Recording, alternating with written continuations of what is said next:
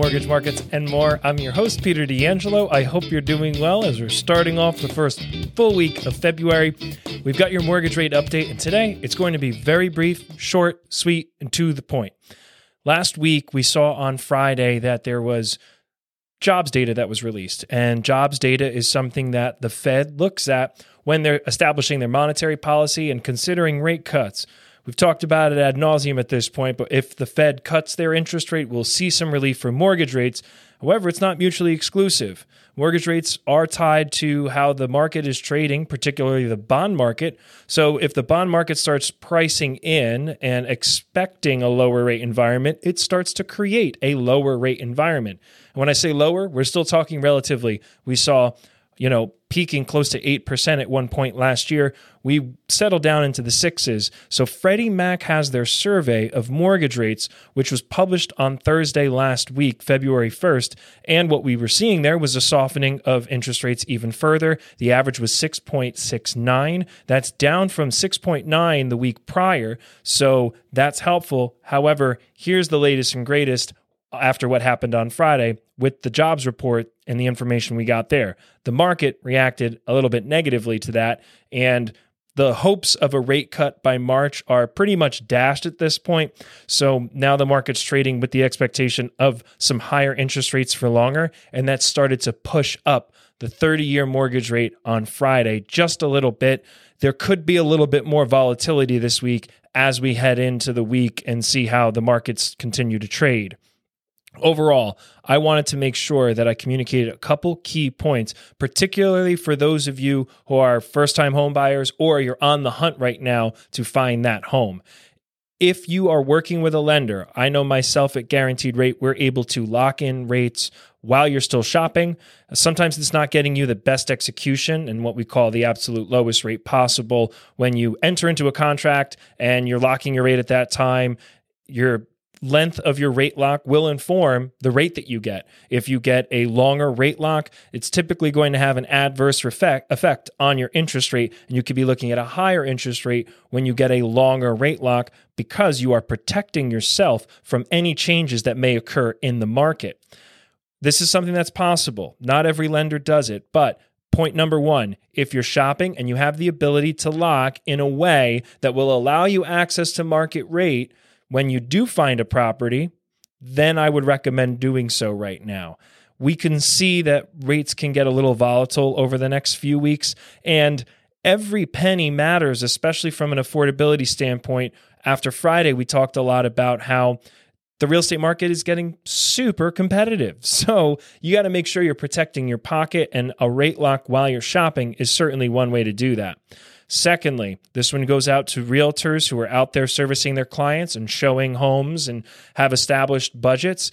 It's something to take a look at on a weekly basis. Keep the communication line open with your mortgage partner who's servicing your clients because the last thing you want to do right now is be taking them to a home that they fall in love with and then the competition is fierce and it pushes things outside of their price point and outside of their budget.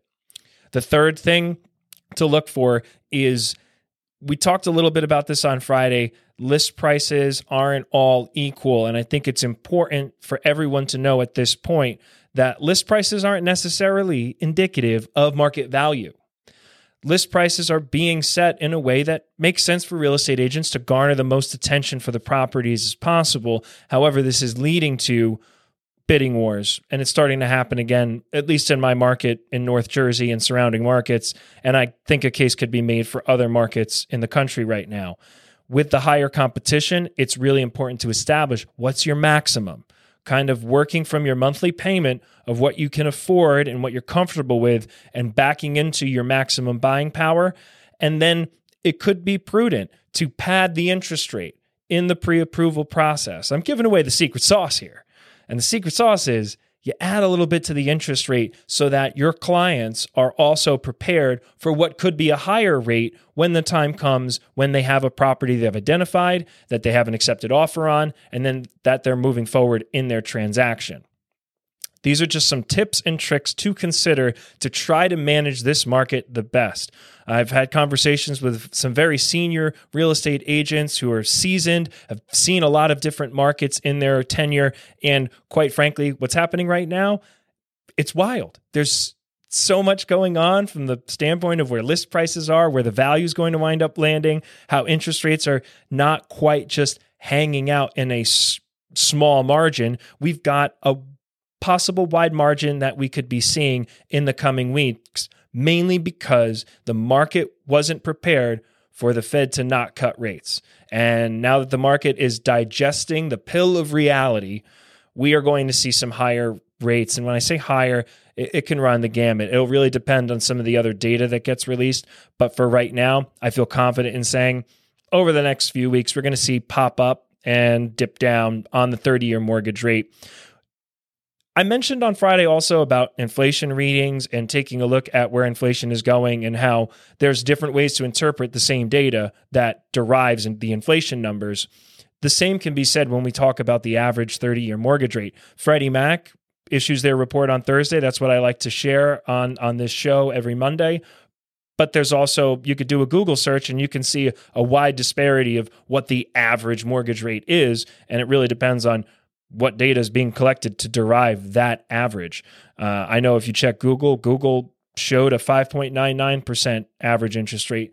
That didn't quite seem right, but it could also be the fact that there are online lenders that will post interest rates as kind of teaser rates, something to garner attention.